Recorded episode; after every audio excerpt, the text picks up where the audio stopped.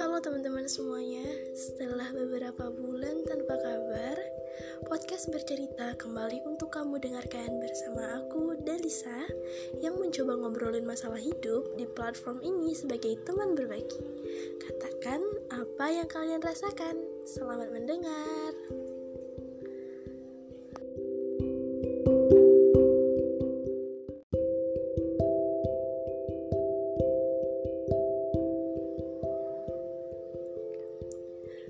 Nggak kerasa udah hampir sebulan aku ninggalin ayah dan ibu. Ketika di rumah itu, dulu aku selalu berpikir akan ada kehidupan yang lebih layak untukku di kos-kosan sebagai seorang mahasiswa. Aku akan hidup sendiri, jauh dari permasalahan bersama ibu, bisa membahagiakan diriku sepenuhnya.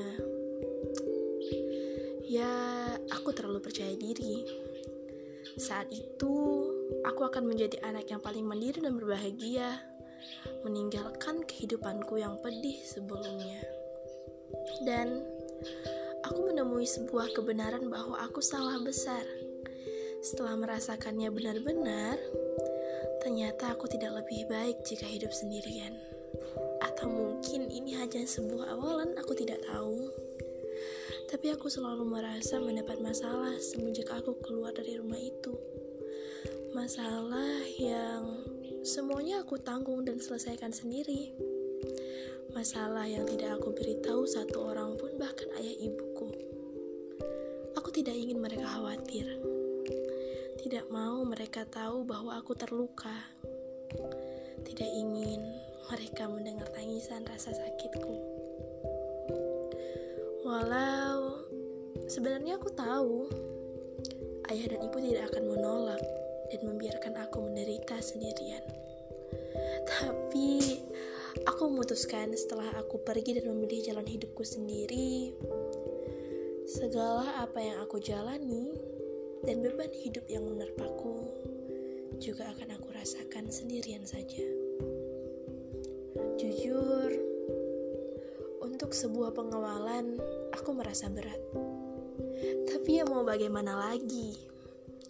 Kita manusia yang dilahirkan memang untuk menghadapi rentetan masalah. Dan satu yang setiap harinya aku sadari, bukan hanya aku yang lelah, bukan hanya aku yang sakit, benci, lapar, tetapi semua orang pernah merasakan itu. Aku tetap berusaha untuk selalu bersyukur karena di balik semua ujian ini, aku masih bisa berjalan, dan justru aku sangat berbangga dengan diriku sendiri. Tidak semua orang mampu tetap berlari di saat kondisi kakinya terluka, namun aku bisa. Tidak semua orang mampu untuk membaca saat penglihatannya telah redup, dan aku juga bisa. Tidak semua orang menahan darah yang keluar dari tangan dan kakinya setiap hari, dan lagi-lagi aku bisa untuk itu. aku selalu berpikir baik terhadap Tuhan. Ini semua adalah cobaan untuk aku selangkah lebih maju dibandingkan orang lain, lebih kuat dibandingkan teman-temanku, lebih kuat dibandingkan orang-orang di sekitarku. Rasanya berbangga pada diri sendiri itu bukan hal yang salah, dan aku sangat berbangga atas hujan air mata, darah yang menetes, serta mataku yang meredup setiap harinya.